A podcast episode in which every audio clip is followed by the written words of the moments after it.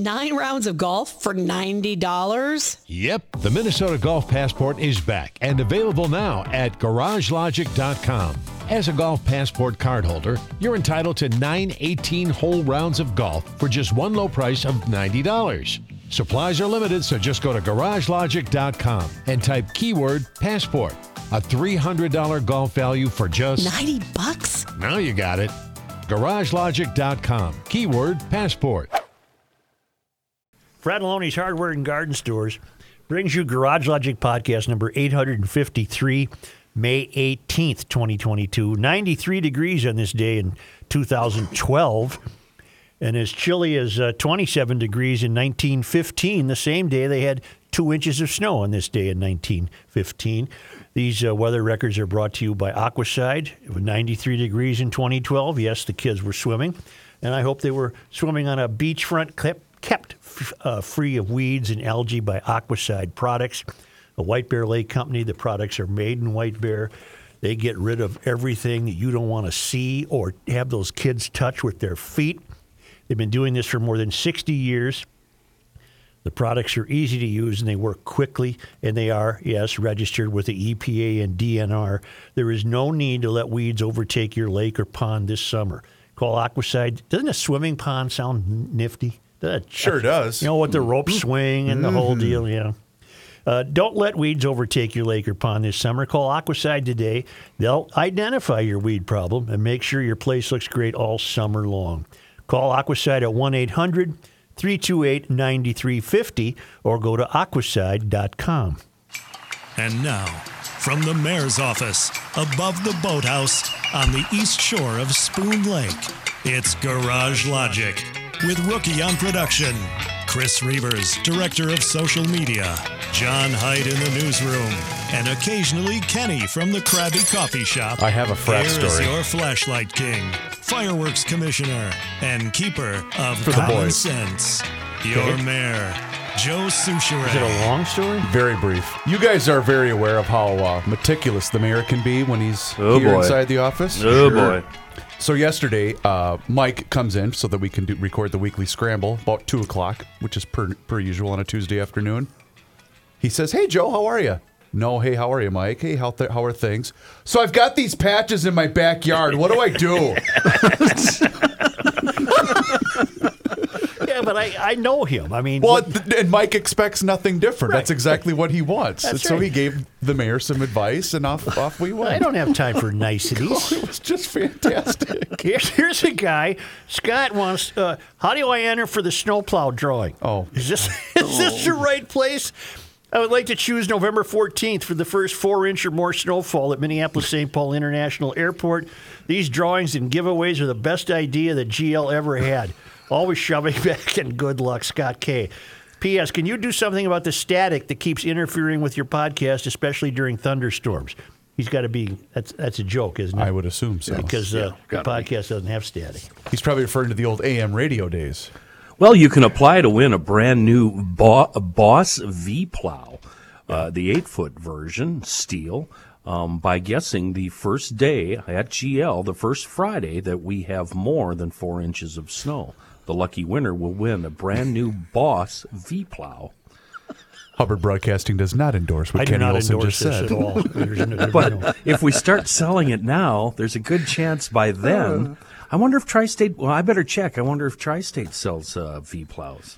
Uh, Brant writes, Mayor, what's the difference between all the shootings and murders happening daily in places like Chicago or the Twin Cities and this nut job who went to shoot black people in a store? Isn't evil evil no matter what the color of someone is? Yes. It feels like we've been trained to react like this and likewise not react when thugs shoot thugs all over inner cities.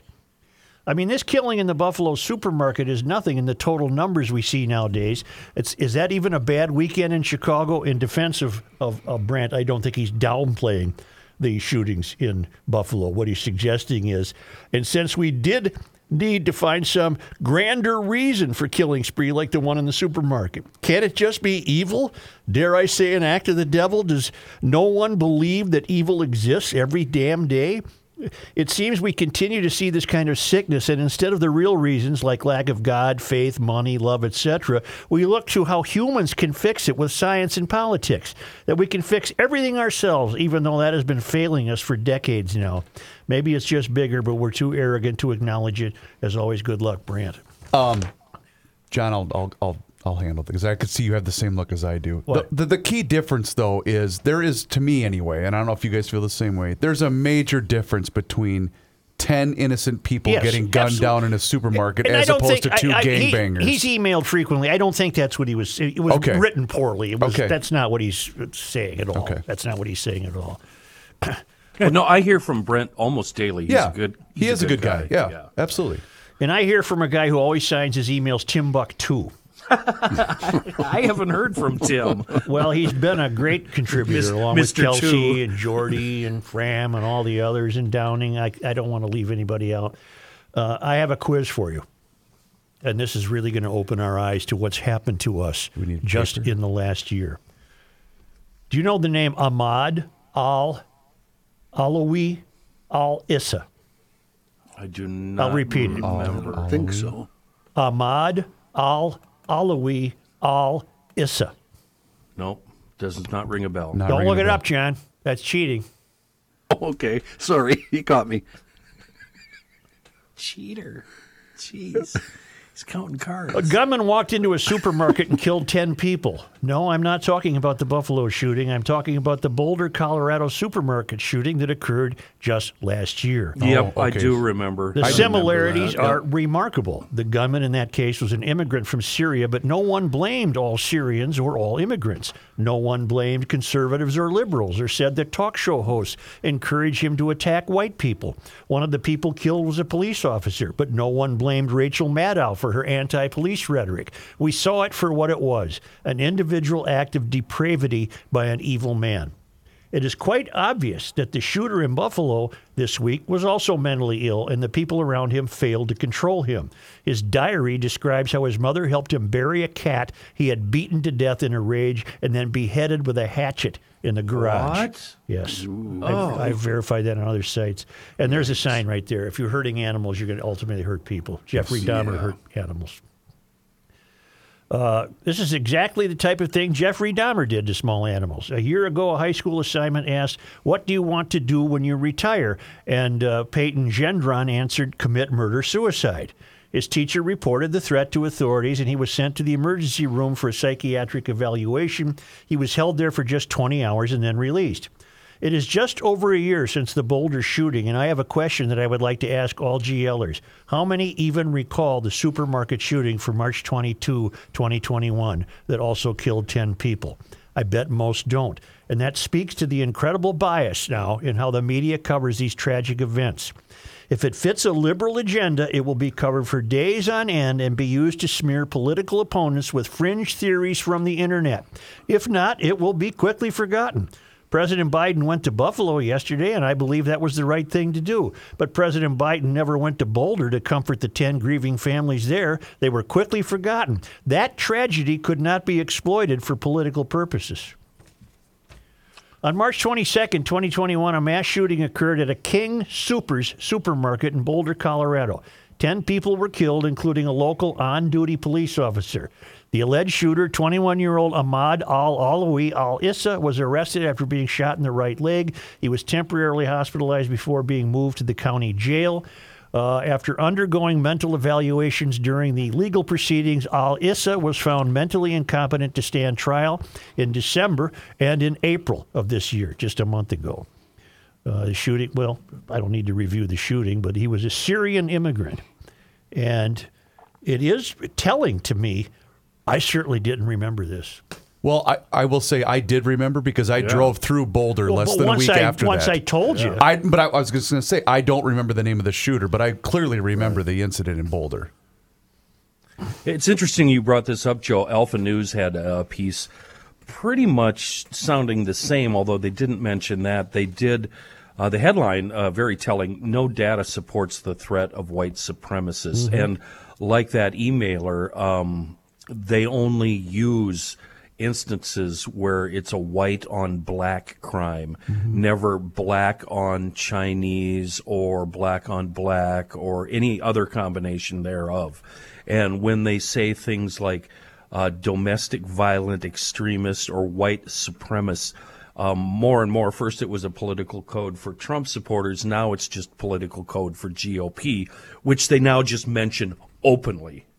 That they don't even allude to it. They just say um, this is Republican, you know, people policies, etc. Well, I, I just think it's very telling that no one weighed in on the murderous, murdering rampage by Ahmad al Alawi al Issa. Nobody weighed in. It, it didn't become a national discussion. Right. Today, it's a national discussion. Right. Well, did we find anything out about him at the time? Do, do we know anything about him? Was, I mean, obviously, this kid that did this shooting left a, a trail of you know why the shooting happened, which ah. it should be a national discussion. I, I can give you some of that. Uh, did he hate white people? Did he hate Americans? Did he? He was born in Syria in 1999 and became a naturalized U.S. citizen. His family immigrated to the U.S. in 2002 and moved to Arvada, California. Uh, Al Issa's older brother said that Al Issa has a long history of paranoia. uh, he's disturbed and antisocial behavior uh, that he that developed after he apparently was bullied in high school, and his brother was concerned for his mental health. Al Issa was convicted of a misdemeanor in 2018 for punching a classmate in high school. He pleaded guilty to an assault charge in relation to the incident and received a year of probation and was ordered to undergo 48 hours of community service. Uh, Al Issa expressed on his now deleted Facebook page and to his former high school wrestling teammates that he believed he was being targeted for harassment due to racism and Islamophobia uh, according to Site Intelligence Group, whatever that was. There was no indication on his Facebook account that suggested radical views of any kind, whether it be Islamist, anti Trump, or anything else. All this, his brother said he believed the shootings were not a political statement. The Boulder County District Attorney uh, waited to reveal more information about Al Issa's motives while the FBI and other agencies were investigating the case. Okay. He was ultimately Well, charged with 10 counts of first degree murder. Do we think okay as a news person Mm-hmm. i certainly think what he had written the gendron kid Yeah. is part of the story Yeah. I, I don't deny that. yeah so i think you have to get that out there uh, are we all we're saying then is that don't use it for political It's uses clearly, John, John, it's clearly been used for political oh purposes. cl- yeah cl- from from the first hour and I think basically. Timbuktu's point is well, here was the same number of people, also in a supermarket. Ask the man on the street two weeks from now about Buffalo. They'll likely be able to tell you Gendron's name, but none of us, including me, remembered this, and it was not. It was a year ago. yeah i remember the shooting I I, well, now that it's come, now that now that he's details, been now that he's made us aware of it again. Of course, I remember it. Yeah, well, I would agree with Timbuktu about the political aspect, but I think all the uh, racism part of Gendron has to be reported, obviously. But is this as part of the story? This is probably going to be something very sad. But as we discussed on Monday's show, Monday, Monday or Tuesday, we've had over 200 mass shootings just this year. It's hard. It's sadly, it's hard to keep them straight with the name of the shooter, the the which particular mass shooting happened, because that's just where we're at. But when we do hear about them, it's from one side or the other, and it's usually from federal government fomenting mass psychosis in order to make the public more dependent on them, the gods that rule over us and that will save us from ourselves. Y- y- You notice Biden doesn't go to every funeral for every mass shooting. He only goes where it's politically convenient where he can foment this mass psychosis, this all whites hate black. Now, would now like- we're, we're in the middle of a Charlie Manson race war right now. I would like Biden to have gone to Waukesha and deliver a heartfelt speech about why are you prosecutors keep not keeping these prisoners in jail. Well, and remember in that case, we t- we talked about it in this show. Most major national outlets said people were killed by a car. No, they were killed by a psychopath who decided to run them down. Who happened to be black. It doesn't fit their agenda. Right. And their agenda, uh, part of their agenda is this race war, where all of a sudden whites hate black, blacks hate white, blacks hate Chinese, and on and on and on. I don't hate anybody. I, I, I know for us. and Well, same with guys, yeah. same with most of, yeah. Ironically, the people I hate are all white. Um, you know, same with all of us, but it doesn't fit this agenda of this mass psychosis Well, that they seem to be perpetrating. Look at the way the media has performed. Let's come up with a few examples. well, I have something on that too, but go ahead. Well, the kid on the Washington Mall, Catholic, uh, Covington oh. Catholic High School. a white kid who instantly was accused of racism, which p- turned out not to be the case. I Mm-hmm. Who hope he got a hundred million He won several lawsuits, correct? There was at least okay. And uh, what are some others? Uh, my God, they're they're frequent. Uh, Well, interestingly enough, on this uh, supermarket in Boulder, the uh, the initial nine one one calls reported to be a white guy, and the minute it was discovered that he wasn't, is it, it just became a local incident for them. what do you want? Can I go? Yeah. What is the media in the business of doing? What, Reporting you know news. what? I'll, I'll no, no, they're not, Joe. And I'll give it away. I'll start with us. What are we doing here? What is GL? And I'm sorry to give it away. Garage Logic is show business. If we didn't have commercials, the four of us wouldn't be here. Well, that's That, that's just no, no, no. Let me go. And that's just a simple. That's the fact of the matter. There's five billion podcasts, and none of them matter because it's a bunch of ding dongs talking about sewing circles, and they're not getting paid money. We are. It's show business. All of this mass media, CNN, Fox, it doesn't matter who.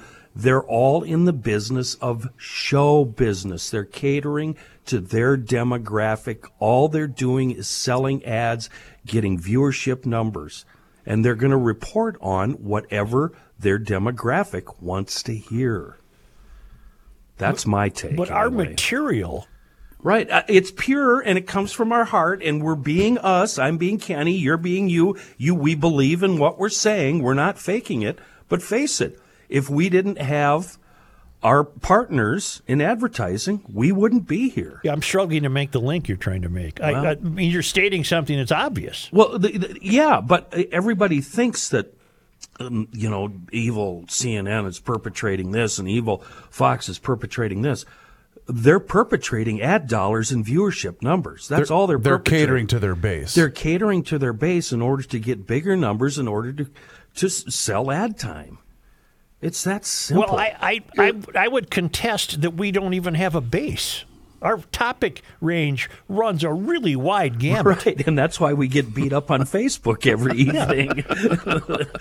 you know, I mean, I'm as capable of angering uh, somebody on the right as I am on the left. as all of us are. Yeah. I see you know, email. and John think everybody thinks John is this awful, awful liberal. Oh, he's I- a hippie commie. I, I got Commie, news for yeah. you. John is just like the rest of us here. We've got leanings in both directions, and what we say comes from our heart, not from some agenda that we have. what were you going to say, me, uh, Johnny? m- may I defend for a moment, anyway, the media?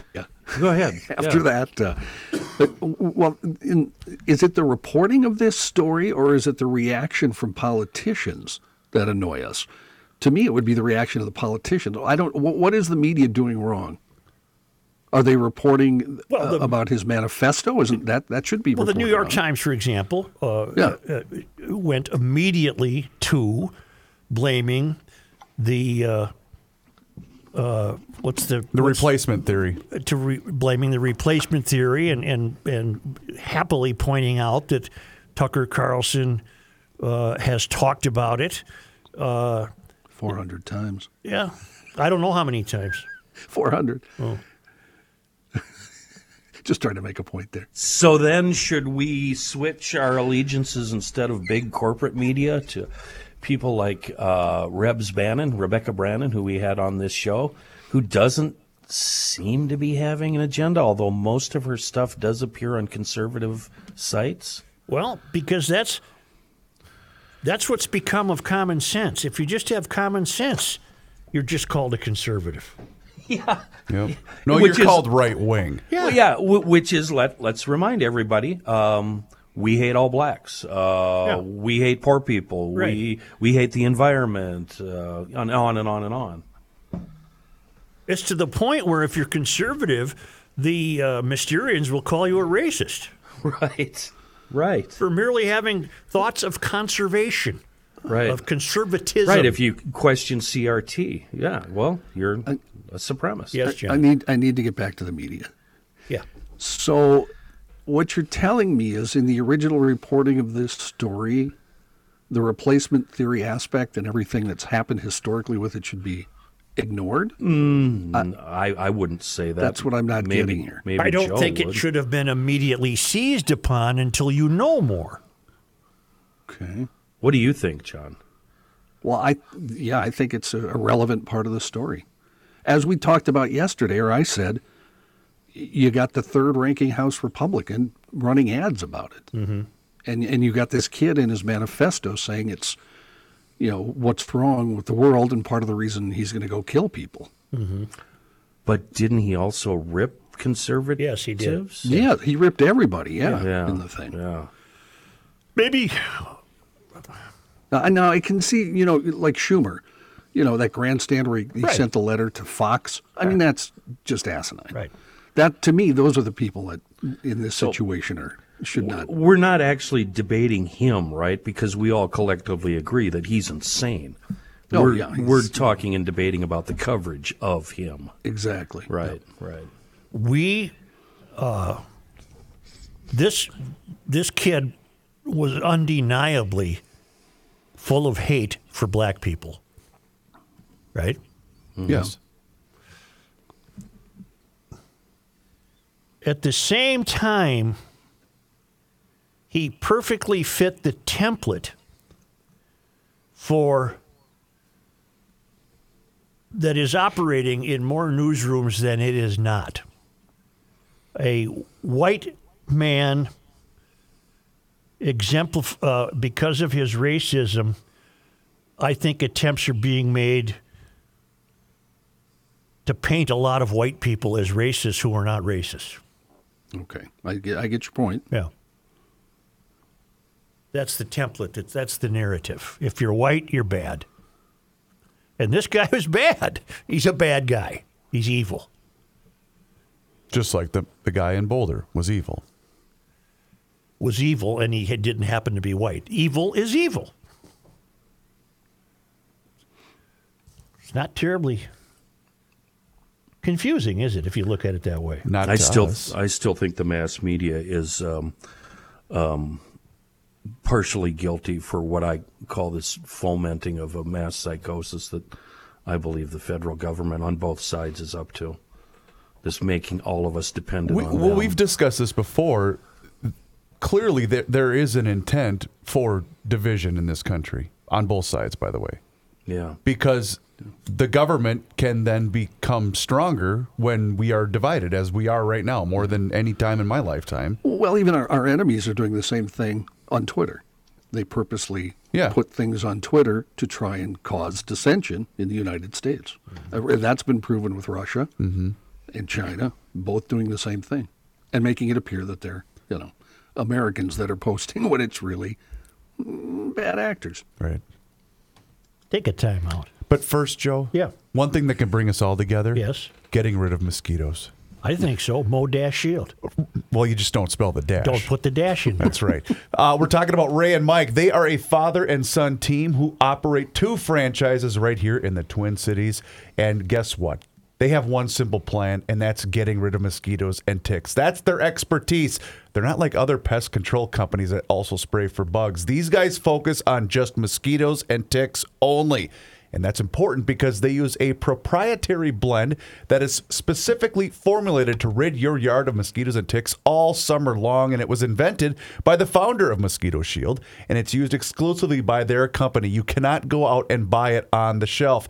They're going to take great care of your yard. They come out every 10 to 17 days for an application, doing so until the mosquitoes and ticks go dormant, you know, end of September, start of October, whatever. But they stand behind their work. I am a proud and satisfied customer of Mosquito Shield, and you should be too. Go online right now, as Joe mentioned, moshield.com, no dash. That's M O shield.com.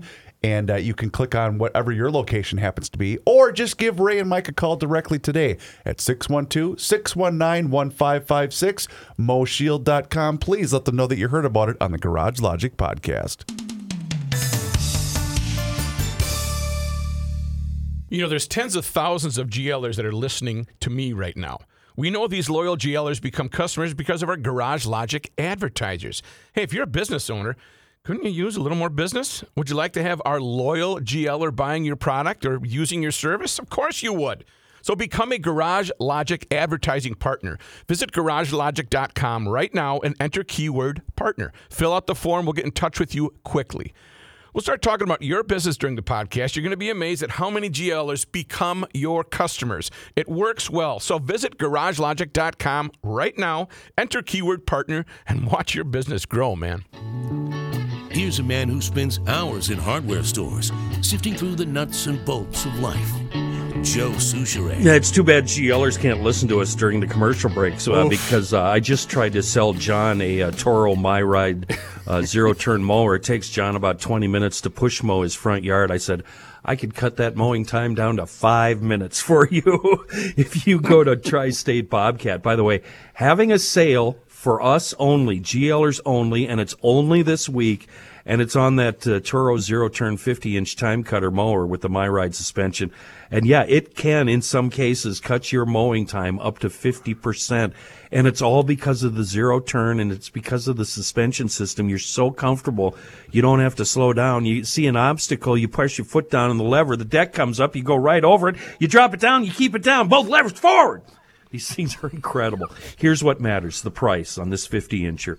Uh, suggested retail four thousand six hundred ninety nine. The tri-state price for GLers only this week three thousand nine hundred ninety nine dollars. An amazing price from Tri-State Bobcat.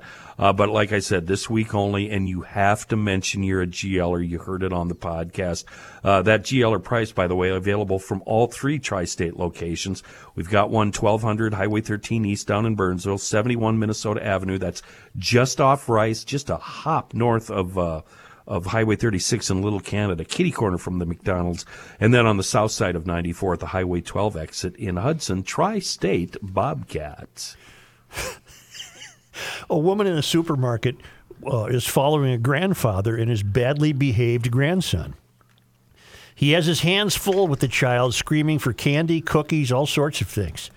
The grandpa is saying in a controlled voice, Easy, Joe. We won't be long. Easy, boy. The boy has another outburst, and she hears the grandpa calmly say, It's okay, Joe. Just a couple more minutes and we'll be out of here. Hang in there. At the checkout counter, the little horror is throwing horror is throwing items out of the shopping cart. Grandpa says again in a controlled voice, "Joe, Joe, relax, buddy. Don't get upset. We'll be home in five minutes. Stay cool, Joe." Very impressed, she went outside to where the grandfather was loading his groceries and the boy into the car. She said, You know, it's none of my business, but you were amazing in there. I don't know how you did it. That whole time you kept your composure, and no matter how loud and disruptive he got, you just calmly kept saying things would be okay. Joe is very lucky to have you as his grandfather. Thanks, says the grandfather, but I'm Joe. This little bastard is Kenny.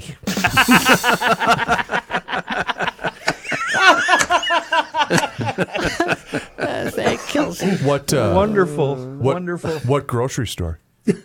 Lunds. Rookie. What the hell, rookie?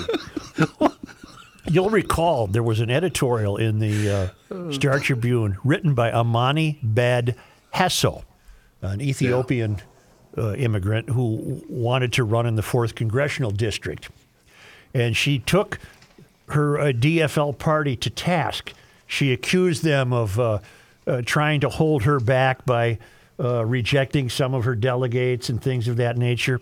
And she, she, uh, we, we, ended up deciding it's a good thing McCollum did win the primary, by the way, uh, because this woman was only running because McCollum was not nearly left enough. And but I was amused. I think we were all amused to see her attacking the very party that sta- uh, pretends to represent people like her. Right. Well, now today Ken Martin has a retort. He's the DFL party chair in the state. And uh, he said in 2016, I was knocking on doors with a young Latina organizer who told me that despite working hard to get out the vote, she could not even be a delegate to our DFL convention because she was a dreamer, meaning she was an illegal immigrant. Isn't that what dreamer means? Okay. I vote. On, I vowed on the spot to change that. After six years of effort to update party rules and challenge state laws, we succeeded in expanding who could participate in our endorsement process to include dreamers and other non-voters. Well, that's just taking the DFL party to a place it's never been. Yeah. The DFL party works hard to build a fair and inclusive endorsement process, which is one of the many reasons why I was so disappointed to see Amane Badhasso baselessly attacking that process and accusing the DFL party of voter suppression. This could not be further from the truth. First, when Badhasso accuses Minnesota's political establishment of conspiring against her, let's be clear who she is talking about. And then he goes on with this pablum and boilerplate language. But uh, the point is that he was offended that she was challenging the uh, the establishment. You're the establishment. Right. Our delegates, alternates, and local leaders represent the great cultural and political diversity of this state and country. They are activists and engaged Minnesotans who give their time and energy to build power for their communities. What's most disappointing to me is that Amane Badhasso knew all of this when she launched her bad faith attacks, not just in our endorsement process, but on the incredible volunteers and delegates who work so hard to make that process happen.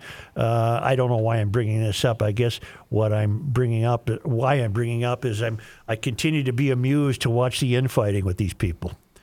They're running the show, and they they can't, they could not abide by the fact that they were being threatened by one, supposedly one of their own. But you, we, we've seen this on all levels of government. Mm-hmm. I mean, we remember the, the, the convention for the Democratic nomination. Mm-hmm. All they did was sat and ri- ripped each other. Mm-hmm. By the way, uh, I, I had never heard that reference before. I did not know that a dreamer was someone. They capitalize it, Chris, and that's a first for me too. Mm-hmm. It's it, kids who were brought here at a young age, Right. Yeah. uh, They're not- not undocumented, and and they grow up here, and you know it, they started using it because quote they, their dream was to become American citizens. Why don't so they? That, yeah, they can't. There's some process. Uh, I, don't, I don't recall. The, I wish I could remember. Well, the all larger details, point but is the they can DFL eventually. So The DFL endorsing convention allows people who aren't eligible to vote to be part of the endorsing process. Sure, why not? What, what the hell? What? When did that become a term? Is this relatively new? Dreamers has been around since the Obama administration. yeah, yeah. I've known the term dreamers. I've always kind of just f- observed through my uh, own dealings that people that have worked hard and studied and got their green card are some of the most stout, staunch, fantastic Americans we have, despite whatever country they come from. Um, You'll recall we brought up cases, I should say.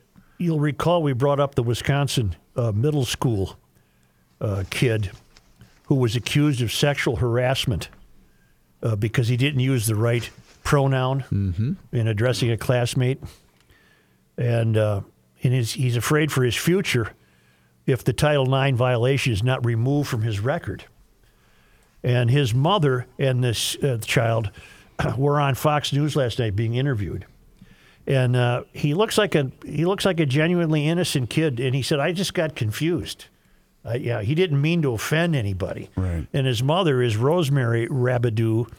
Said she received a phone call from the school's principal saying she would be receiving an email with sexual harassment allegations against her son, Braden. He's kind of a chubby little guy with glasses. He seemed like, a, again, he didn't seem like a kid who was going to go out of his way to taunt someone with a misgendering. In fact, he was probably struggling to understand what that even means. What was going on? Sure. Uh, and the mom says, I immediately thought sexual harassment. That's rape, that's incest, that's inappropriate touching, even grotesque language could go that far. And when I asked him what my son did, he said that he did not use the correct pronouns. Braden is one of three Wisconsin students facing sexual harassment charges from their middle school over accusations they used incorrect pronouns when addressing a fellow student. I was anxious and scared and upset because I didn't know what was going to happen, Braden said, but mostly anxious for my present self and my future self because a charge like that on my record could shatter my chances of getting into a college when I grow up. Rabidoux said Braden's school uh, cut her out of the process and did not communicate what the allegations were about. I did not know exactly what had happened for three or four days. She said it took three or four days for them to send me the complaint to even find out what it was he had done wrong. Luke Berg, deputy counsel for the Wisconsin Institute of Law and Liberty, who is representing the students, called the charge a gross uh, misapplication of Title IX sexual harassment charges. Sexual harassment covers really egregious stuff, not simply using the so called wrong pronoun. The school's theory seems to be that any use of a wrong pronoun is automatically punishable speech under Title IX, and that is truly, and if that is truly their position, that is a truly egregious First Amendment violation. Uh, did we learn anything else? A school district in Virginia is considering a rule that would suspend students for malicious misgendering. A move Rabidoux called absurd. This is middle school. These hmm. guys are kids. They're learning how to interact with each other, and they've been taught all their life to see a girl and use she or her. They don't understand these pronouns for one student, she said. Schools should be focused on education, on math, science, social studies, and not pronouns, she said. Berg said they were asking the district to dismiss the charges and drop them from Braden's record and make changes to ensure this doesn't happen again to other students. Uh, Brad Ebert, the school district super, told ABC2 News they do not comment on student matters. That's an easy way out. What a bunch of BS. It's ridiculous. Just So- a bunch of BS. Where are they at in Wisconsin with the case? Has it been dropped? Oh, this only happened. This came up on this show a couple days ago. Right, well, I remember it well, and I've read about it, but uh, there's, so there's no new developments. The school hasn't sobered up yet. No, no, no. no. Jeez. And then they still continue to say, we do not comment on any student matters. Yeah, that's an easy way out. Well, Well, wouldn't this family have a pretty significant lawsuit on their hands? well, I don't know what the technicalities would be if they dropped the charges. Maybe that's all the family wants. Of course, everybody sees dollar signs when something like this What comes about up. the damage done to this kid's brain? Correct. Well, not only that, but what you know, anytime someone searches for him, won't this come up in a news story? He story? just created a lifelong introvert who's afraid to talk to people now. Well, there's more from the Fail Academy. Oh, good. Health justice. Got to have some health justice. Sure. That's become a new woke agenda item in universities across the country as progressive academics try to eliminate fat phobia. See? Mm-hmm.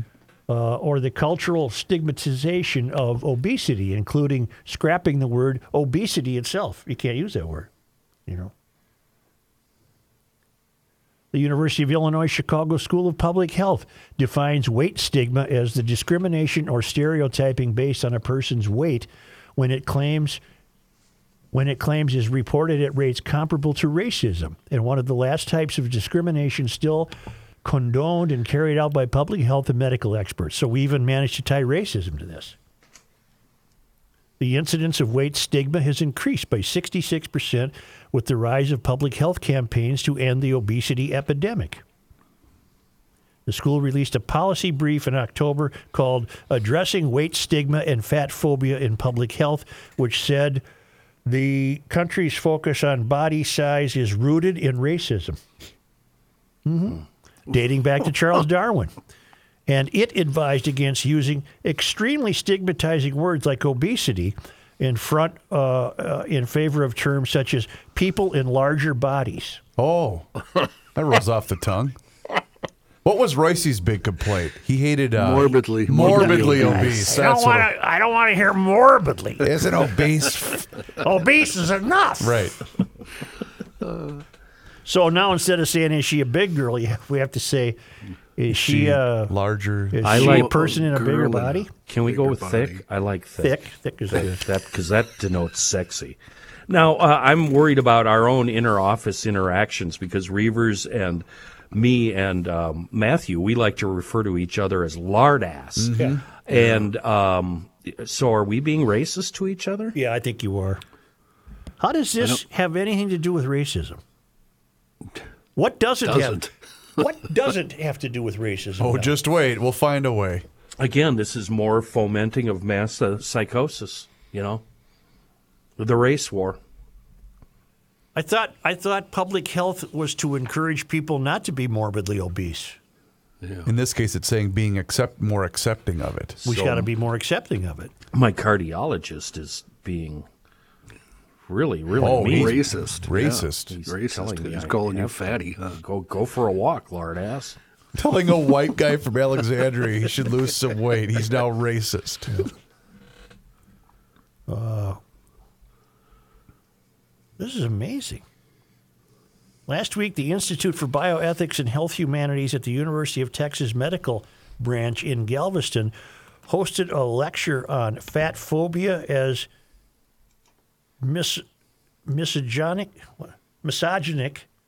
Misogynistic. Misogynistic. What the hell is that? Race, gender, and stigma. Where University of California Irvine Associate Professor Sabrina Strings. I wonder if she's a woman in a larger body. Uh, I'm, I'm, I'm going to sit this one. out. Addressed the fat stigma and the centrality of slavery and race science in perpetuating throughout the Western world. Per- in Wait, wait, wait, wait. Go go over that one again. The During the lecture, Strings argued that the medical field took up the mantle of anti fatness as a result of social and cultural shifts in thinking about race and feminine propriety in the early 20th century. Strings also gave the lecture at Boston University and Dickinson College in Pennsylvania.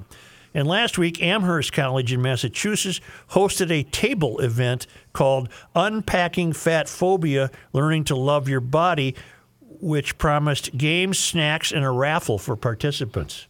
What kind of snacks? I don't know.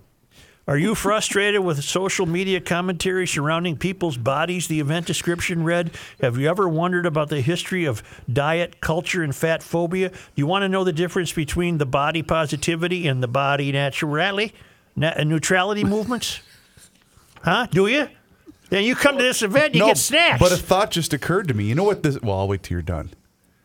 In February, Claremont McKenna College in California hosted a lecture called Fat Phobia and Capitalism by Ragen Chastain, a self described fat, fat, fathlete. Fat athlete. Uh, oh my God.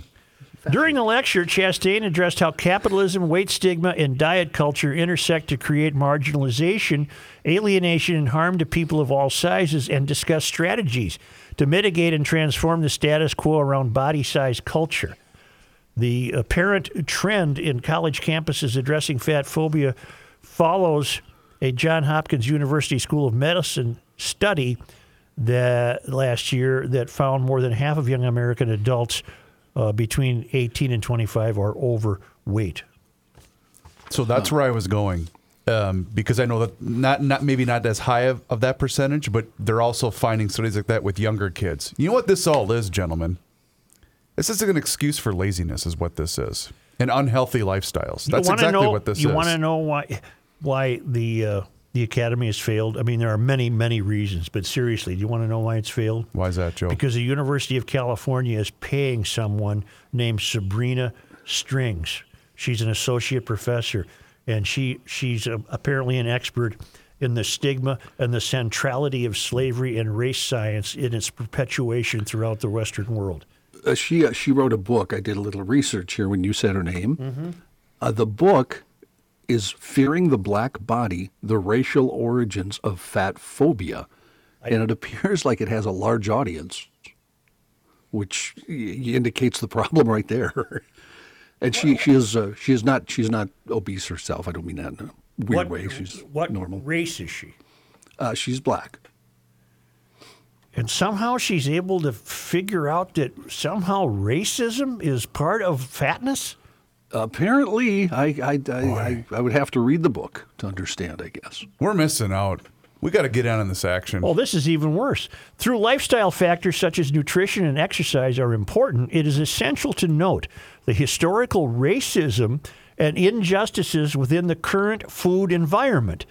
As presented by Soulfire Farm, the U.S. food system is built on stolen land using stolen labor from black and Latinx indigenous people. Not only has this created a large scale food apartheid and trauma for people indigenous to this land, it has caused a disconnection of indigenous people from their cultural practices and identities.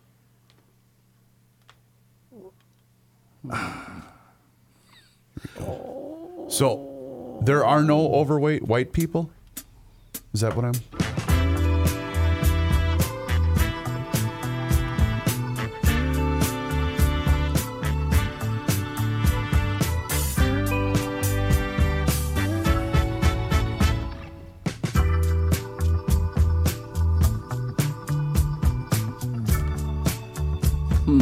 Would you like me to read a couple little uh, Oh. things from the book? God, yes. Yeah, read them over this. Can you take the sound down? Read them over this bed.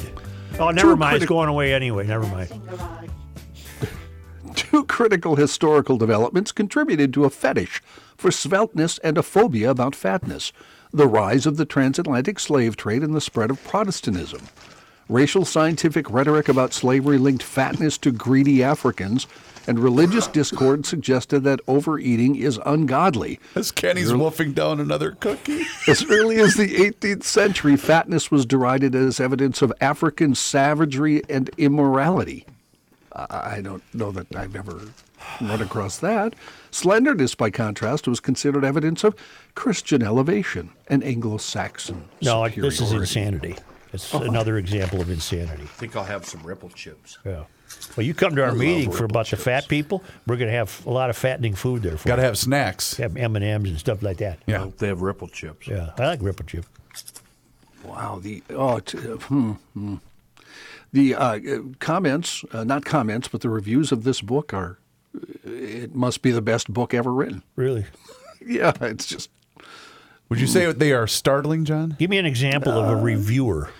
Uh, American Journal of Sociology. Well, that, Jour- okay, that's Journal of- failed. Journal of Interdisciplinary History. That's failed. Uh, Fat Studies. That's- I wonder what Fat Studies does. uh, the Journal of Core Communication. Was this? Is did, did any of these people ever visit the Minnesota State Fair? You know, it's 90 days away. Ninety-eight. 98. Mm-hmm.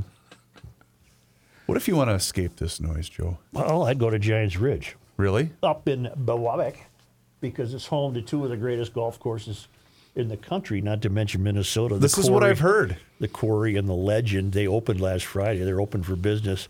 But I think of it more as a. It's also a family vacation destination. Not to mention the great golf. Would they let us fatties come up there and golf?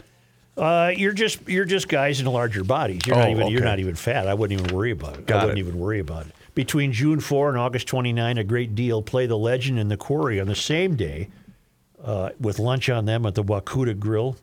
But uh, getting back to the family vacation destination, there's hiking and biking and nature trails and water recreation, great lodging and great dining. It's really a marvelous destination. And given inflation rates and gas hitting to, well, maybe gas will be six bucks a gallon by the time summer really heats up. Uh, maybe you want to stay within the state boundaries and make it more affordable to get away with the family. Uh, make a tea time at 218 865 8030 or, or go to giantsridge.com. And when you're on giantsridge.com, make sure to check out the 3D flyovers of the legend and the quarry.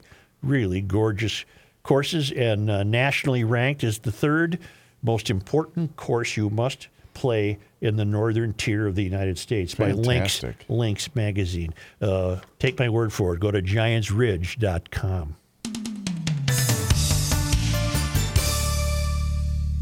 Hey, GLers, it's Reavers here once again for my good friends at Hofferman Water. They are an independent water treatment dealer. They offer sales, service, and rental for Kinetico water treatment systems, including water softeners, iron, rust, and odor filtration systems, and of course, drinking water systems. I have been a proud customer of Kinetico for a couple of years now in two different homes, and I'm here to tell you that a new system from Kinetico can do so many things that other water softeners simply cannot. A Kinetico system from Hofferman can cut down on salt usage, it's going to protect your appliances, And I'm not kidding when I say that bad water is going to affect every single aspect of your home. Here's the deal your laundry is going to become better, your showers are so much better, and not to mention the improvement in your drinking water. My Kinetico system that I had installed, it's made an amazing difference in the quality of my water. Please get in touch with my friends at Hofferman Water today. Call 952 894 4040. That's 952 894 4040. Or just visit them online at HoffermanWater.com. Tennis ball. This guy wears many hats, just not indoors. Joe Soucheray. Uh, dummies. What's the ProTurf website? I asked you ProfessionalTurf.com. All right, you're right. And um, Chris, you just alerted me to something. Okay. Passage of time. ProTurf's run, spring run, almost done, right? Yes. Again, that website? ProfessionalTurf.com. And the reason I bring it up is because about the time that Pro Turf ends their spring run on GL, the phone starts ringing, the emails start going up. People going, hey, uh, what's that website again? It's professionalturf.com. And if you had hired them and called them earlier, uh, we, here we are, th- right in the middle of dandelion season. Uh, you wouldn't be looking at any dandelions in your yard because they cover that and the broadleafs and the crabs and everything else. Uh, they're gone. Make your lawn problems professional turf's problems. They'll handle it. And then they'll also throw some fertilizer down that'll make, oh, make that lawn. All you're going to do is mow. You're going to mow twice a week. I'm just going to be honest with you. It's that thick, it's that luscious. Uh, they really do a bang up job. They're also pretty good at the old landscape business. They- They've done work for both Chris and I. We were very impressed. And part of that watering thing, you're going to stand out there like an old man hose, holding the hose every day. You're just going to call ProTurf and have them put an irrigation system in, and then it waters it in the middle of the night, and it's fantastic, and you never have to deal with hoses again. They do it all, and they do it well. ProfessionalTurf.com. Here's John Height. Uh, thank you, Joe. And this update is brought to you by ProfessionalTurf.com. Before I get to the news, uh, two things. Uh, one, let me take a personal minute here that'll drive Joe nuts. Uh, right before we came back from that break, Kenny uh, said uh, I should go. I, I said I can't play catch with my kid. He's in California. Right. And Kenny said, take a tennis ball and throw it against something.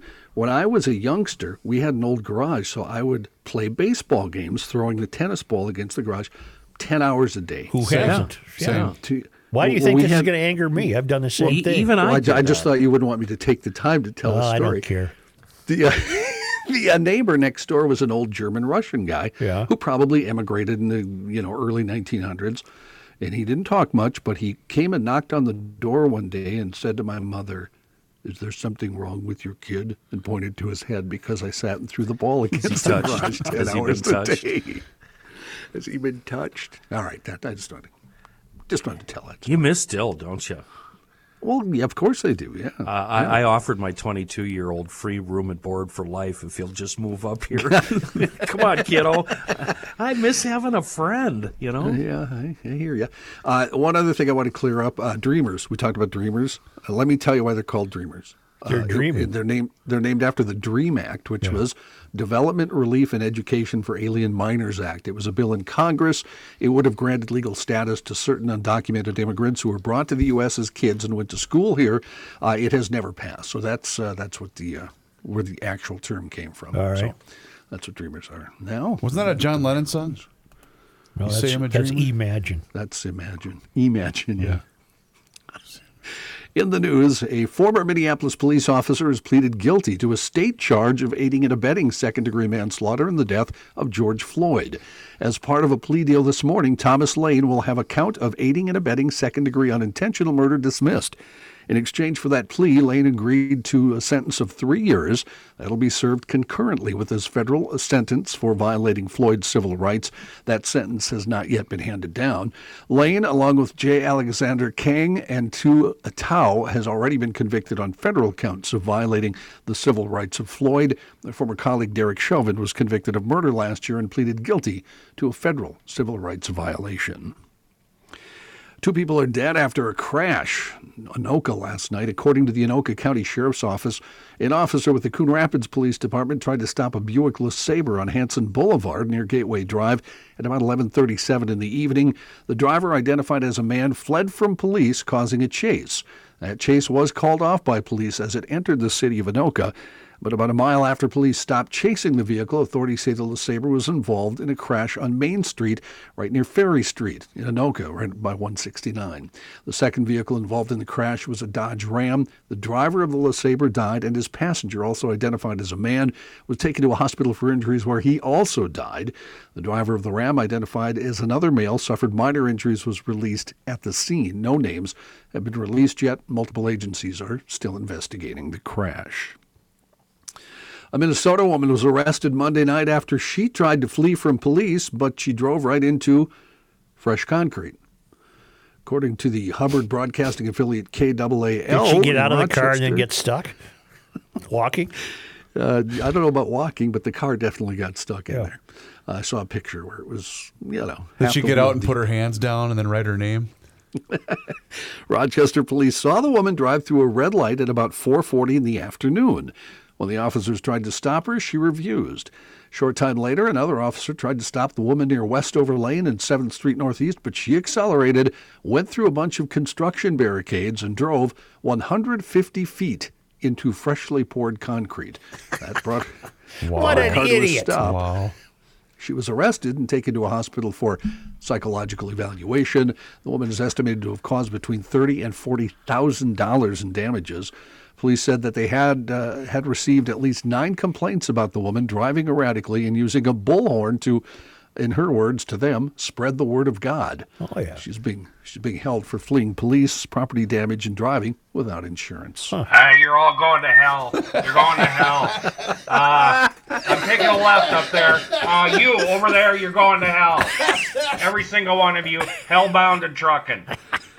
Oh, you never know what Kenny will have lying at Oh, his he's feet. He's got do you? props, doesn't he, John? He does, yeah. Twins, uh, Twin Cities-based Target took a big hit from higher costs during the first quarter. and Despite brisk sales, shares appeared headed for their most severe sell-off since the Black Monday market crash of 1987. Profits for major retailers has come under pressure from both surging inflation and the clogs in the global supply chain. Target's net income fell about 52% from a year ago to $1.01 billion or $2.16 per share. It was expected to be at 307 a share according to in, uh, industry analysts. Kenny, John, would you guys like to make a bet with me? Go ahead. What? Sure. Joe, uh, how's that printer cartridge doing? Which one? Oh, I thought that's why you were texting. No. I, you know what I was texting? Uh, the, the Buxton plan. Uh, I'm thinking that the GL should go to the Buxton plan. 100 shows a year. Huh? And so I was doing the math. We'd have to do a show, uh, well, roughly three times a week. Why don't you run that up the 3.65 flagpole, times. See how it gets. Well, I'm just thinking, you know, the Buxton plan's kind of growing on me. We're getting 100, Um, 100 shows out of it. Wait, Joe, wait now. Let me um, check that math. For I you. think one of us is already on the Buxton plan. Not me. Johnny. which which was Johnny and Rook. Talking to you, Oh well, Johnny. I am sort of. Yeah. Well, but that's Joe. That's more than hundred. That's hundred and sixty almost. yeah. Well, how many shows in a year would you have to do to do 100? a wait a hundred. How many Wait, shows Wait a in a year? minute. Wait a minute. Hold up. What? Wait a minute. You'd have to do 100 shows. Would How many days? That would be two two a week. There's 52 weeks in a year. Yeah, it's one point. Chris is right. Oh, it's that's one right. point nine two. You have to do two shows a week. Two shows a week. Yeah. So That's like when Kenny, when we first started doing the podcast, Kenny said, "I want it established. I'm working or I'm having six day weekends." Yeah, six day weekend I'm sorry I interrupted, you, John. for a whole Oh, that's year. all right, then. God, that was nice. Joe, as we That's say, why I'm broke it's- today. as we say, Joe, it's your show. Sure it is. You can do whatever you like. Sure, sure, sure as hell feels like it, doesn't it? From the from the Star Tribune, colleges and universities in the Minnesota state system are poised to raise their tuition by three and a half percent next academic year, even as enrollments are expected to keep declining. Don't waste your money. The students attending Minnesota State's 30 community and technical colleges would see an average increase of $185, while those enrolled at the system's seven universities would pay about 300 bucks more. That tuition hike, if approved by Minnesota's State Board of Trustees next month, would be the system's third consecutive price increase. The colleges and universities raised their price by 3% in spring of 2021, 3.4% in fall of 2021. So in the space of a year, that'd be almost 10% in raises. Tuition currently averages 8900 bucks at Minnesota State's universities, 5700 bucks at its community and technical colleges. The U of M is also thinking about a 3.5% tuition increase at its Twin Cities campus. Wait a minute. Tuition is only eighty nine hundred dollars. Well, that's uh, that's what they're saying. Yeah, I don't, I don't at the U know. That M? can't be that can't be for a year though, right? Probably for a quarter. I was going to say, there's no way that that's for the entire school year. I have no idea. I don't care. You're right, because college has never come up on this show. We, wow, a shot at Joe there, didn't you? It shouldn't come up. It's just such a failure. Right. We now know the story from Proctor, Minnesota last year. Remember, we talked about this story often. Uh, the football the Yeah. program was Yeah. was ended, uh, and they wouldn't give any details. We now have all the details. A former Proctor High School football player has pleaded guilty to sexually assaulting a teammate in a post-practice incident that he described as a joke that went too far. Uh, the uh, fellow was 17 at the time. He's now 18. Admitted to using a toilet plunger to assault a 15-year-old who he said he chased down with a half dozen other teammates after a varsity practice. He testified saying, "I saw a couple of people tackle him and take his pants off. He was laying on his stomach, and I poked him with the plunger." Rumors of the assault led to the cancellation of the team's season, significant community and social media outcry, a lengthy police investigation, and the resignation of the team's coach. Uh, in pleading guilty to a felony count of third degree criminal sexual conduct, he agreed to be des- designated as an extended jurisdiction juvenile. That means his case will technically remain in juvenile court, but he also gets a stayed adult sentence. Judge Dale Harris said that the boy will certainly remain on probation until his 21st birthday. Uh, Tuesday's hearing had been scheduled for the judge to consider uh, whether the fellow, who was 17 at the time of the offenses, should be certified to stand trial as an adult. Drama in midterm primaries around parts of the U.S. yesterday. The endorsement of former President Trump winning some and losing some. Is that still a news story, his endorsement? Because it. it I'm it afraid so. Yeah, I guess it's going to be all year, isn't it? Did Ashley Madison uh, lose in uh, North Carolina? If, if you guys have not seen, uh, JL Coven has a new video in which um, Madison Hawthorne or Cawthorne? in Yes, which he Madison lost. is Yes. Cawth- Hawthorne is referred to as Ashley Madison. It's very funny. Doug uh, Mastriano was already surging in the governor's race in Pennsylvania when the former president issued his endorsement over the weekend supporting him. Mastriano won the GOP primary. He'll face Democratic State Attorney General Josh Shapiro. Mastriano promoted uh, Trump's stories about the uh, non existent widespread voter fraud that cost him the 2020 election. And Mastriano also was outside the U.S. Capitol when it was overrun on January 6th. He's already been subpoenaed by the House committee investigating the Capitol riot. Uh, if he were to win in the fall, he would shape how elections are conducted in Pennsylvania, where the governor appoints the Secretary of State, who oversees how elections are run. And that uh, is causing some uh, problems on the left side, of course. They're saying he shouldn't be elected for that reason. Meanwhile, Trump's pick for the Senate is in a virtual tie at the moment in Pennsylvania. Dr. Oz, Mehmet Oz, is deadlocked with former head fudge manager, uh, hedge fund manager David McCormick in a race that was too early to call Wednesday morning. Uh, that one, it looks like, will go to a recount. Meanwhile, in North Carolina, Trump endorsed first term U.S. Representative Madison Cawthorn lost his Republican primary race to State Senator Chuck Edwards after his personal and political blunders translated into voter unhappiness. And in Idaho, Lieutenant Governor Janice McGeachin, who was backed by Trump, lost her primary for governor, getting about 25% of the vote. Uh, John, I don't know if you had Yes, this sir. coming up, but did you guys see that Brothers has shut its doors in downtown Minneapolis? What is Brothers? Brothers Bar and Grill is about a block from Target Field, maybe two blocks from Target Field, and they shut it down in the middle of the baseball season. Wow. U.S. investigators think someone on board deliberately crashed that China Eastern flight in March. Wall Street Journal reporting that in what was China's deadliest air disaster in decades. China Eastern flight MU 5375 was traveling from Kunming to Guangzhou in March 21st, on March 21st, when it inexplicably plunged from an altitude of 29,000 feet into a mountainside, killing all 132 on board. The black box flight data recorders recovered from the site were sent to the U.S. for analysis. That data shows that someone, possibly a pilot or someone who had forced their way into the cockpit, input orders to send the Boeing 737 into a nosedive. The plane did what it was told to do by someone in the cockpit, the Wall Street Journal quoted a person who is familiar with the assessment as saying.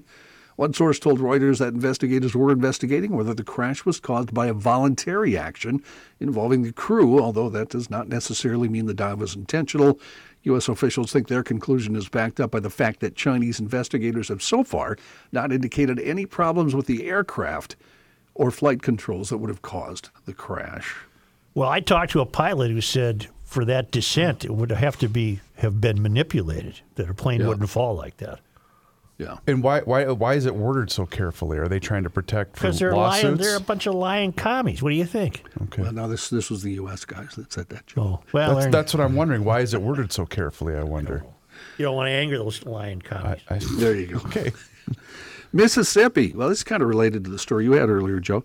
Mississippi is the fattest state in America. That's no, no, no, racist. no, no, no, That's no. racist. They're the most. What was it? People in large uh, bodies. there we states. Large bodies, yeah. With uh, two in five adults obese or morbidly obese, a report revealed Tuesday amid mounting warnings. over- morbidly. don't use that word. Telephone surveys of more than 400,000 people nationwide showed the Magnolia State had the highest rates of obesity, followed by West Virginia and neighboring Alabama. At the other end of the scale, uh, they're the thinnest in Colorado, Massachusetts, and Hawaii, least likely to be obese, with less than a quarter of adults falling into the category. Here in Minnesota, we're kind of right in the middle. 30 to 34.9% of the population is considered obese, according to that survey. Is it FAT or PHAT? FAT. Okay. A couple of big name movie actors are making a move into television, including one of your favorites, Joe. Uh, Harrison Ford and Helen Mirren are joining the Yellowstone universe in the upcoming series 1932 for Paramount Plus. 1932, which is the show's working title, is an origin story introducing a new generation uh, to of the Dutton family. The Dutton family, of course, runs Yellowstone in the Yellowstone series. It's set to explore the early 20th century when pandemics, historic drought, and the end of prohibition and the Great Depression all plague the Mountain West and the Duttons who call it a home. Details about the characters and who uh, Harrison Ford and Helen Mirren will play were not immediately available. Wait a minute. You mean there was a drought uh, before the current drought? Well, I think the 30s had a, had a drought, Oh. Joe. Yeah. Who watched Yellowstone? Anyone? I do. Yeah. It's still on. Yeah, I watch it. Kevin Costner, not going to do that. Also had uh, also watched the uh, prequel 1883, which was really well done, but is so depressing. Yeah, I So started it. John, and uh, I couldn't do it. It was just, it was very well written, very well acted. Oh, really well done, it's yeah. Really depressing. Yeah, I uh, stuck with it, and if you made it to the last one, it's even more depressing, Kenny. Uh, South Dakota lawmakers today are considering a legislative report that finds Chris Reaver's girlfriend, Governor Kristi Noem's daughter, getting preferential treatment while she was applying for a real estate appraiser license in 2020. Legislature's Government Operations and Audit Committee last year probed into the certification process for Noem's daughter, Cassidy Peters, after the Associated Press reported the Republican governor had called a meeting that included Peters and key decision makers in the agency evaluating her license application just days after the agency had moved to deny her a license. Peters did get another opportunity to demonstrate she could meet federal standards and got her license four months later. The draft report that'll be considered by lawmakers today says the extra opportunity deviated from the established protocol in the situation. We we have no comment at this time. John, thank you. Uh, you're welcome. Why don't we return shortly? So the proprietor of Jackass Ranch actually used up one complete can of Seafoam Deep Creep on a recently acquired 49 Moline. This dingaling, of course, all hat, no cattle. Uh, he slathered Deep Creep on every other nut, bolt, and connection in anticipation of the big teardown and rebuild it'll be getting eventually, maybe this winter. And it's already working, and it's going to keep working. It's going to keep getting blasted with Deep Creep all summer long. Rumor has it that all the grease circs also got a blast of the Seafoam top engine cleaner because why dirty a rag when the top engine cleaner is so eager to please? If that Harvest Gold gem ever does get revived and all four cylinders once again joyously running on fossil fuels, you know it'll be served a steady diet of Seafoam engine treatment and it surely will live on forever and ever. Truly a wonderful product in a world of bad gas. Seafoam.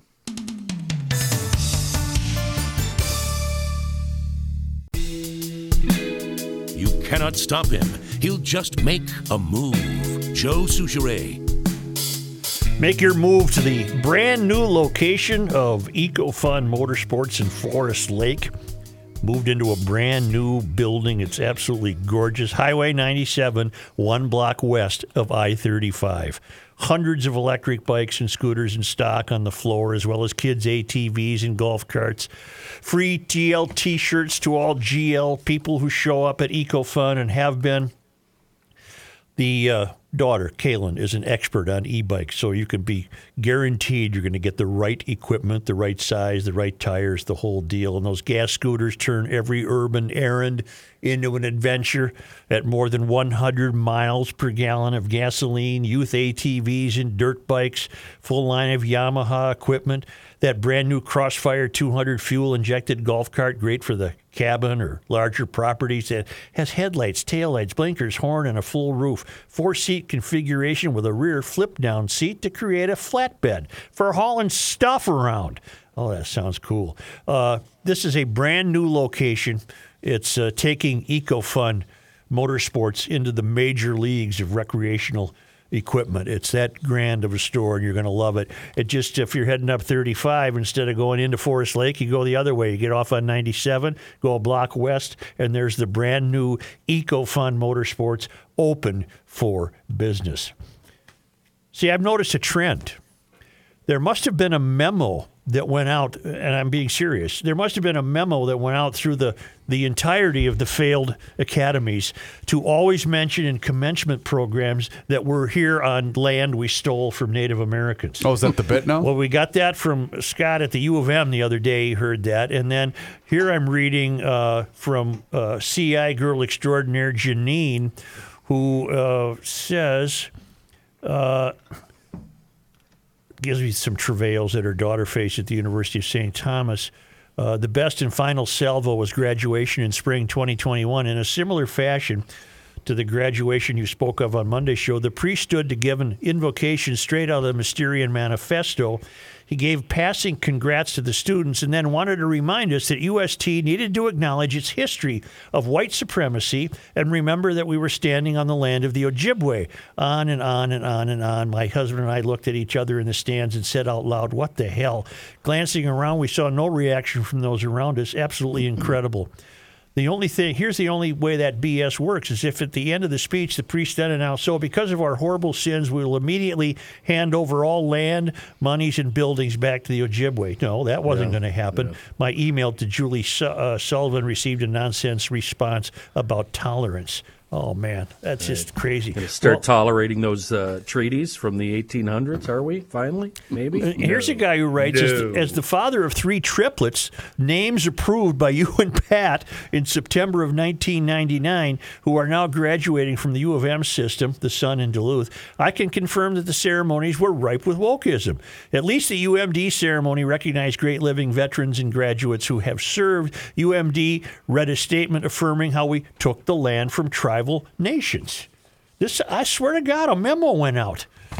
Uh, what do we have at Purdue? Somebody sent me something about Purdue. It went pretty well at Purdue, but I can't seem to find it. So, uh, congratulations to Purdue.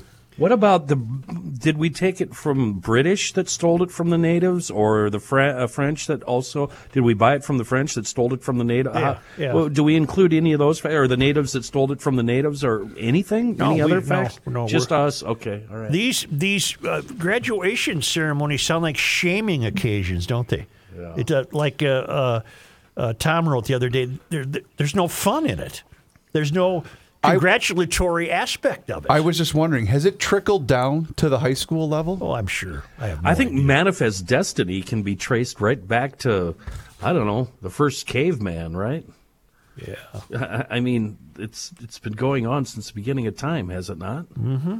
Well, here's Purdue. This past weekend, I had the honor and privilege to watch my son graduate from Purdue. Over the past years, I have not seen Purdue go far off track, but there have been a few occasions that gave me pause. So I sat in my seat wondering what the commencement ceremony would consist of. I am happy to report that at least Purdue still understands the meaning of college and why students are there. I have attached the video of President Mitch Daniels' speech along with a transcript. Suffice to say, it is worth the read, should be shared, and an incredible ray of hope. A quick glimpse into how it went?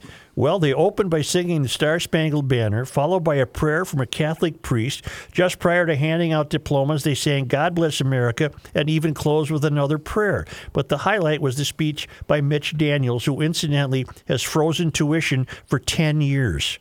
Thank you, Mayor. Pushing back in Egan. And don't read my name. Okay, I won't read your name. All right. Well, good.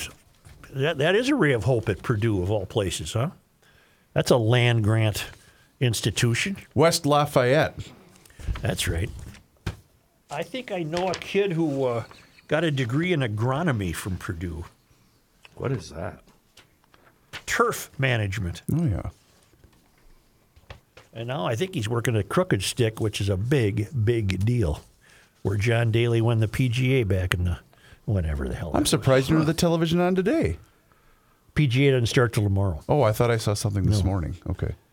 Uh, Bill Miller writes, mowing. No mow may is a bunch of BS. I'm on mowing number three.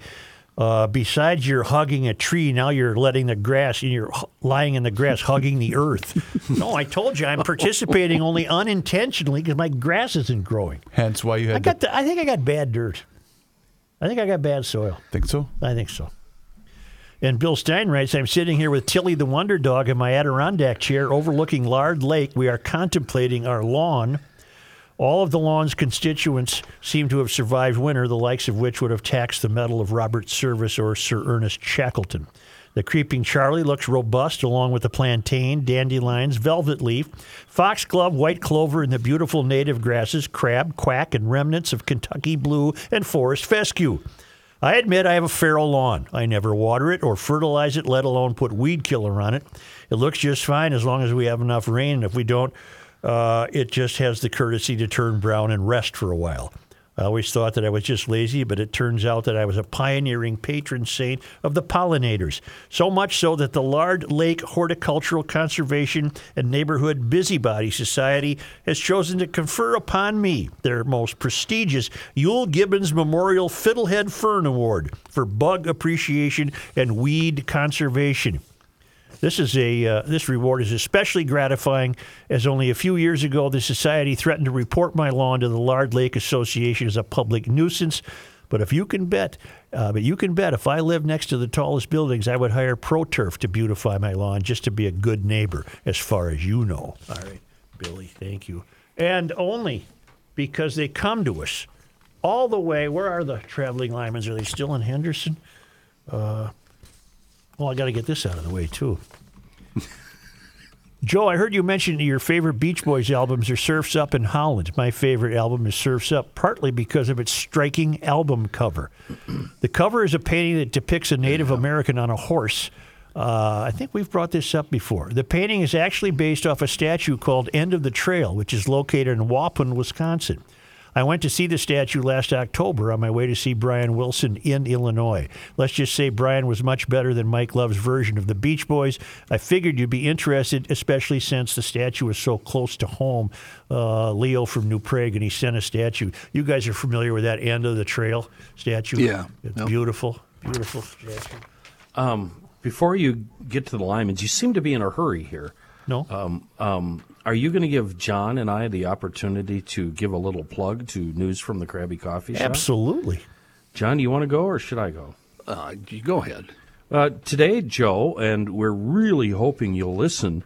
Uh, we talked about polyamorous relationships and how to survive in in that sort of situation. What kind of relationship? Polyamorous. What more than one? E- e- three. Three? Three total, Three. yeah. Three. And how that works and which, you know, parts go where and who does what and the frustration that might be involved and uh, it, it the jealousy involved. Actually, there's like if one mate goes out with the, the other mate, the one left at home, believe, and, and I think you'd agree with me on this, the one left at home gets jealous. Huh. Uh, not I, saith I. Right. That would be my goal in a polyamorous relationship to have the other alone. person, the public person, while I stay home. I can't think of two least qualified people to discuss such a thing as you two morons. Uh, well, John, you might not realize this, uh, but John is uh, quite the deviant.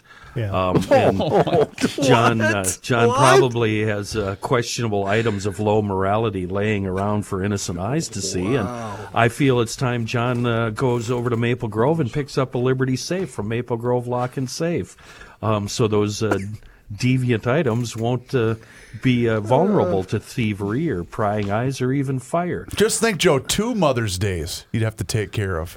Maple Grove Lock Ain't and my Safe. mother's. Dot com, my mom's. Ain't my mom. Hey, my mom's. Uh, John should peruse the Liberty Safe showroom. Choose from all the differently rated safes. That means you'll find the level of protection that you can not only uh, afford, but what you need. And Rich, he's the owner there. He's going to walk you through the whole process. He's an expert on everything safe related and locks and security. Financing available, professional delivery, installation also available. I encourage it, but that's just me.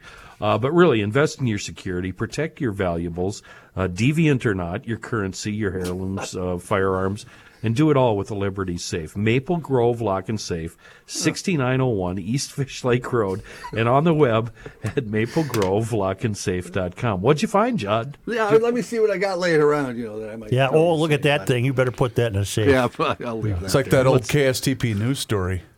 Oh, Yeah. right. It just occurs to me. I'm going to a high school graduation Saturday. Okay. So uh-huh. I'll be able to deliver my own report next week. There we go. I'm anticipating ah. that it won't be woke, but I've been fooled before. So we'll find out. All right. My uh, my high school is still the Braves, so I That's pretty good. I don't know how they're getting away with it. And it's a picture of uh, like an Indian chief as the mascot in Really? a headdress. Yeah. Really? Has there been backlash, Johnny, in South Nope, Dakota? None. No, The no, live in Mandan Dakota, Sioux? lived in North Dakota. The Mandan Braves. Sioux have not said anything. The Mandan Braves. Only because they come to us all the way from Henderson, Nevada, from the traveling linemen.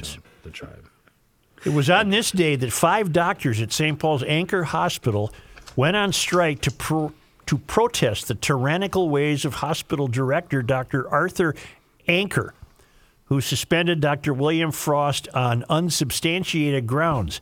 The striking doctors were later discharged uh, dishonorably from their duties. On May 15th, 1923, Ancker would die of a heart attack while screaming at two surgeons he accused of not properly washing their hands. See, keeled Was he over. right? Don't mean to laugh I don't at know. death, but I remember Ancker Hospital. Where was it? It was uh, it was down behind the uh, Schmidt Brewery area Okay. off West Seventh Street. Okay. and I think its replacement is now just called Ramsey Hospital. Is that the the one off? The I'll the take your word for it. Yeah. I'm not sure. In 1931, on this day, Minneapolis born aviator Charles Speed Holman was killed during an air show in Omaha. He was a pioneer pilot known for aerial. His known aerial stunt was looping, and he had won the U.S. Air Speed Trials in 1950. At his funeral, four planes from the 109th Air Squadron flew past in the first re- recorded missing man formation a vacant spot reserved in Holman's memory. St. Paul's downtown airport is named in his honor. Charles Speed Holman. If I'm not mistaken, didn't he also fly under the High Bridge? That seems to be ringing a bell. But he was a daredevil. Charlie was a daredevil. My favorite memory of um, Holman's Airport is when we had a GL outing there Yeah. to monitor all of the private planes flying in for the Super Bowl, and we saw a total of zero. Zero. Yeah. we had a good meal though. Oh, Meal really was good, meal. Yeah, what's the name of the restaurant? Uh, Nice Holman's one. Table. Holman's Table was very good. Mushroom toast. Mm-mm, that was good. Yeah, that was really. Good. Thank you, GLers. Hey, uh, really quick to back Johnny's point up. Correct me if I'm wrong, John, but when the University of North Dakota changed their name, no, I'm being serious. Yeah, okay. Didn't the Sioux say they, they, they were completely fine with the? Uh, the the Sioux were fine with it. Yes, The but it was a bunch of with it. people speaking on behalf of the Sioux saying we need to change the name. Correct. I'm glad you. I'm glad. Yes, you're correct. But Yeah. I'm glad you brought that back up because when Kenny said that, I thought to myself, well, Wouldn't the Mandan Braves be named after the Mandan Indians, the tribe that lived in Well, I thought it was the Mandan Sioux. no, they're the Mandan is the tribe. They're not Sioux. They're just Okay. Mandan. Oh, Mandan oh, I got Indians. you. I got you. Boy, that, oh yeah, there's a lot to learn. You, no matter how much you learn about the Indian tribes, there's way more. It's very cool to go down to uh, the area where they lived, right off the Missouri. Yeah. and they have they've rebuilt everything. And, and the way the the Sioux and the Ojibwe migrated across America and started fighting with one another and warring, but yet trading at the same time. You know, they talk about. I could go on and on and on about Native Americans. Coldwater Spring in Minneapolis was a great meeting place of all these warring tribes where they'd actually get together and trade goods. Yep. Anyway, sorry. Did you get all that, Joe? Took, took a little side It's road just- down there. Yeah, it's just uh, don't open that can of worms, Reavers. All right, sorry. shut up. GLers, do us a favor and join the thousands of subscribers to the Garage Logic YouTube channel. We are posting daily content for your amusement on there, and uh, we appreciate you subscribing. And you can also follow us along on all of our social media channels Facebook, which is John Heights' favorite, Twitter, and Instagram, and download that Pod MN app for your smart device where you have the chance to win prizes just by listening to us dum dums on the Pod MN app.